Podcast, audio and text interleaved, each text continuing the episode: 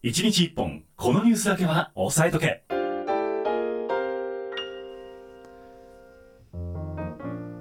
さあ、それでは今週のワンテーマご紹介をする前に、先週1週間の出来事をざっと振り返っていきたいと思います。今週のアシスタントの横田さんの気になったニュースも合わせてご紹介をしていこうと思いますけれども、はい、結構ね、ロシア関連の動きが多いんですよ、いややっぱり。今週ちょっといろいろショッキングなニュースがたくいさやんあったので本当そうなんですでももうさすがに皆さんテレビでたくさんご覧になってると思うので、まああえてここではもう取り上げないでおこうとそうですね思いますまああのさらっとはいきますけれどもねはいはい、えーというわけであの、はい伸びたい的にちょっと注目しておいた方がいいんじゃないかというニュースをですね1日1本ずつ、えー私と横田さんからお届けをしていくというコーナーでございます、はいさあ先週の金曜日ですけれども、はいえーっと萩生田経済産業大臣がロシアの資源開発サハリンですねはいサハリンでの、えーっとガスの事業について、えーこれは撤退をしないというふうに表明をいたしました。なるほどこれちょっと以前にあの伸びたいでもお話ししたんですけれども非常にこのサハリンのガスとかっていうのは地理的にも重要なんですね。うんそうですよねはい、中東から運んでこなくて良いという、まあ、そういう利点もあったりとかしてですね、えー、と日本にとって非常に重要でかつこれ電気を作っているガスの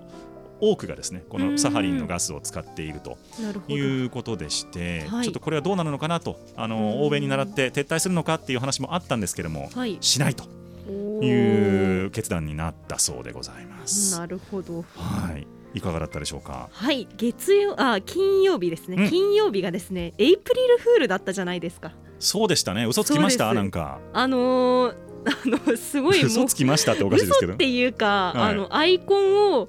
なんて言うんでしょうイラスト屋のやつにして私はもう一生顔出ししませんっていう嘘をつきました、ああ、そっか。だからそれになってたんですね。そうですそうですいやちょっと本気で心配しましたもん。 なんかせっかく美人やのにと思って。やいやいやいや需要ないからまあいやいやいやいやいや本当にこれ実現してあもるある誰も困らないだろうなって思って皆さん YouTube 見てください今日本当いやいにやいや麗しい横田さんのお姿を見ることができますからあれアイコンと同じ服でかぶっちゃったなって思いましたよ確かにそうそうアイコンというそうですよねそうなあんですよのアーシャの服でございましたそけうれでどもすそうですどんな服を着ているまあジャケット着てらっしゃいますけれども、はい、えっ、と YouTube の方ではいミュージックバード4コミュニティ FM で検索をしていただくと見ていただくことができますはい、ということでエイプリルフールだったんですがだったんですよまあ、あの企業とか観光庁がいろんな嘘の投稿をですね SNS でしていたという頑話張っ題でてす。ました ねはい、あの衝撃的だったのが、うんアース製薬のうんモンダミンニンニク風味っていう、 意味ねーまあ、マスクしてるから大丈夫だろうっていうふうなことが書いてあったんですけど、、はい や本末転倒ってなりましたし、そうですねはい、あと劇団四季ではいあのオペラ座の怪人じゃなくて大阪の怪人誰だっていうのをやるっていう主演誰だそれ主演誰なんでしょう ね大阪の怪人って誰でしょうえねなんだろうあの食い倒れ人形のことかなって一食い瞬倒 そうですね怪人っていうとなんかうん名前出すといろいろ怒られそうだからやめときましょうか やめときましょうまあそう いうあの面白い取り組みがたくさん見られましたよというニュースでした、した今年はでもちょっとあのはいー批判的なのもありましたねあのーあーまあエイプリルフまあまあールみたいな面白くないよみたいな風に車に構えてる人も結構いて うーん今年は何そういうトレンドって思いながら僕はあー大変だなと思いながら見てましたけれども、まああれじゃないですかハロウィンダサいみたいなのと一緒じゃないです かそういう感じでしょうねはいうんただクリスマスとかバレンタインデーに反旗を翻すとなんかモテないみたいになっちゃうんでちょっ とちょっと難しいとこですけどもね、はいはい、年中行事でございますはいさあ2日の土曜日ですけれども、はいえーっと1日にアメリカの雇用統計、えー非常に注目をされている統計情報でございますが、はいえーっと4月の2日のお朝に発表されましてアメリカの就業者数が43.1万人増加をしたと、おおえーこれはもう市場予想並みということだったので、はえいーっとそんなサプライズはなかったんですが、失業率が3.6%まで下がりました。おおはい、これアメリカで3.6%ってすごい低い水準でですね、そうですよねこれほぼほぼコロナ前まで戻ってるとおおいう形なんですね。で3.6%の水準っていうのは大体はいあのほぼほぼ全員が希望する人全員が雇用されているという状態であるというふうに定義をされていましてなるほど。完全雇用に近づいているとは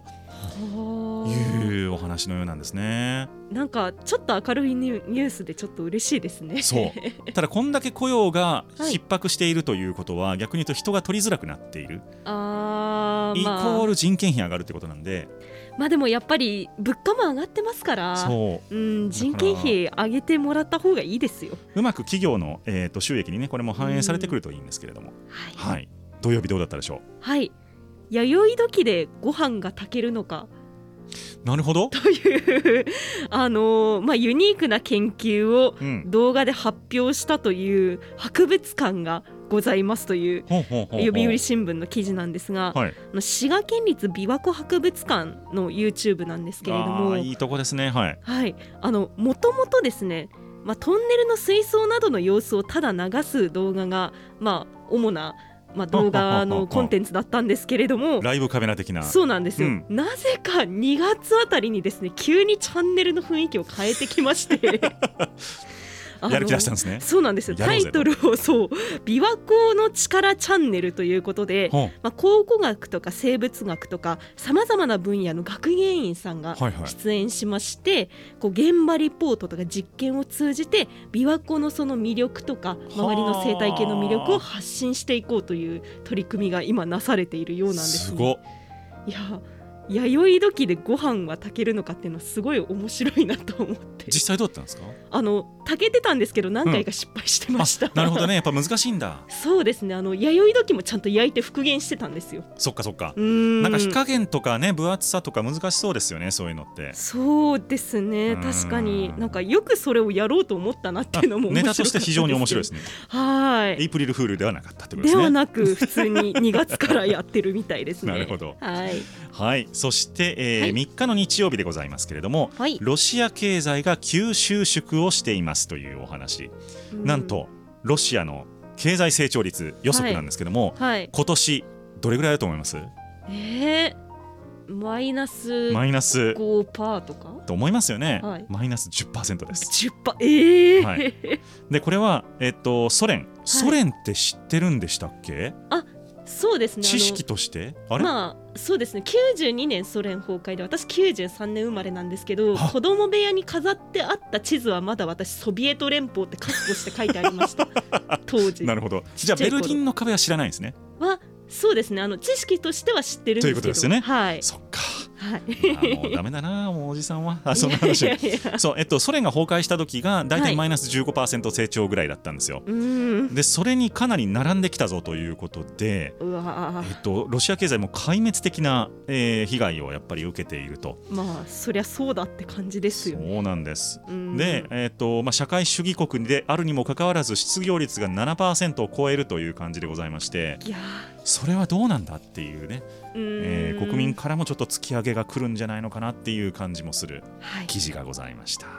さあ日曜日どうでしたかはい、あのタピオカってブームになったじゃないですかそうですねタピオカ屋さんクリーニング屋さんがタピオカ屋さんになったりしてましたもんねあうそうですそうですそもうあれはブームではなく定番になったんじゃないかといううなるほど記事ですうんうんうんあのまあもともと第1回目があのココナッツミルクにうんこう、まあ、タピオカを入れたデザートが90年代に流行ってりました2000ありまし年た代にタピオカのドリンクが誕生して、うんで、まあ、2010年代後半に、まあ、SNS 映えをするタピオカミルクティーがはいはい、こはう流行ってっていうことがあったんですけど、いうん、まあ、実を言うと、まあ、コロナ禍でかなり市場は収縮してしまったんですけれどもそうなんですねそうなんですあの飲み歩きができなくなってしまったのであーそっかそっかそうなん映えですてなんぼでしたからねあれそうなんですよ確かになんで21年度のうんこう輸入額っていうのが8億7100万円だったんですけれども、これが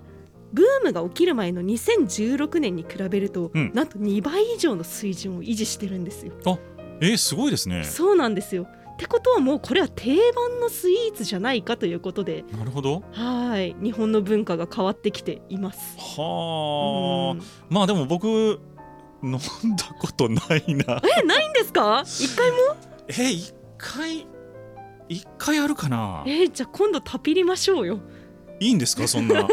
横田さんとご一緒タピさせていただいていいんです か 全然大丈夫ですけど周りにあるのかな半蔵門半蔵門まあこの時間は空いてないでしょうけこどれうーんじゃあ今度横田さんの時にあのタピオカをあ買ってきましょ買ってきましょう、ねそうしまし ょううそうそうオンエアタピオカ飲みながらオンエアを はいしてみたいと思います けど喉詰まったりしてゲホワってなりそうですねゲホって花粉症どころの騒ぎじゃないです はい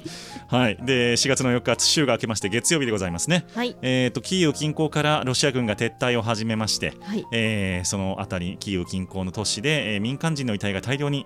えー発見をされたというニュースがございました、で、まあ、これを受けてロシア側はですね、うんあのー停戦交渉を有利に進めるための、えーまあ嘘であるというようなことも言ったりしていますけれども、はいえーといっすえーと一部の、あのー衛星放送衛星からです衛ね星写確真認をした写真などでは、はいあ実際に地上から撮った写真と衛星から撮った写真がほぼ合致しているというような話もありまして、はいえー捏造とは言えないということも言われております。はいちょっと本当にもう戦争なのでどこまでが本当でどこまでが嘘か分かんないんですけどもまあでも衛星写真で合致するものを嘘だと言い張るのはさすがに無理がないかとそう思いましたなんですようーんなので、まあ、撤退したところには何らかひどい被害があったと、うんで一方で、えーとチェルノブイリ周辺に展開をしていたロシア人ロシア軍はいの兵士数十人が、はいえー重度の被爆症状を示しているとえーえーいう報道もありまして今、えっと、ベラルーシかベラルーシで治療を受けているということなんですけれども、うーんえっと、ひ非常に高濃度に汚染された、えーはい赤赤い森かなっていう、はい言われる地域があるんですよチェルノブイリの近くに。うんでそこで軍事活動をしていた人たちが被爆をしたということらしくて。そういうのって事前に指示されないんですかあなのでそのロシア軍の指揮系統がそもそもおかしいっていう話にちょっと今なってまうーす。んなるほど、っていうような状況が今、えーロシアでは起こっているというところ月曜日に報道がございました。はい火曜あ月曜日どうでしたでしょうか、はい、月曜日グラミー賞の発表がありましたありねましたね。ちょっまとあアカデミーが一波乱ありましたからね そうですね。うんあの BTS がアジア人初で取るか取らないかみたいなことをうんうんうん言ってた騒ぎの裏で、なんとですね、星のカービィの BGM が最優秀インスト編曲賞に選ばれたんですよ。受賞してはりましたねそうなんです、まあ、これどういうことかと言いますともともとこの曲自体は「星のカービィスーパーデラックス」の BGM「メタナイトの逆襲」っていうものだったんですけど、はい元はといえばこれ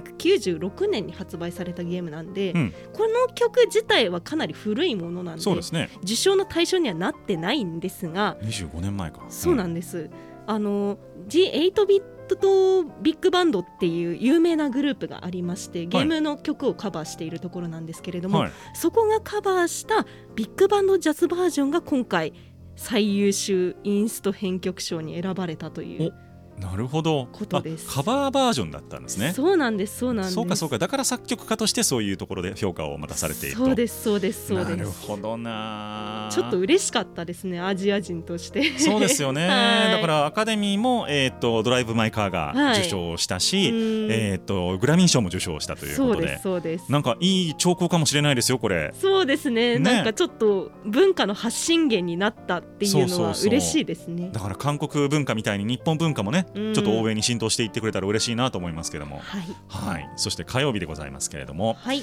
えー二酸化炭素の話でございます。はいえー国連の、えーすと気候変動に関する政府間パネルというのがあるんですが、はいえー排出のピークを2025年までに持ってこないことにはその先に大変なことになりますよと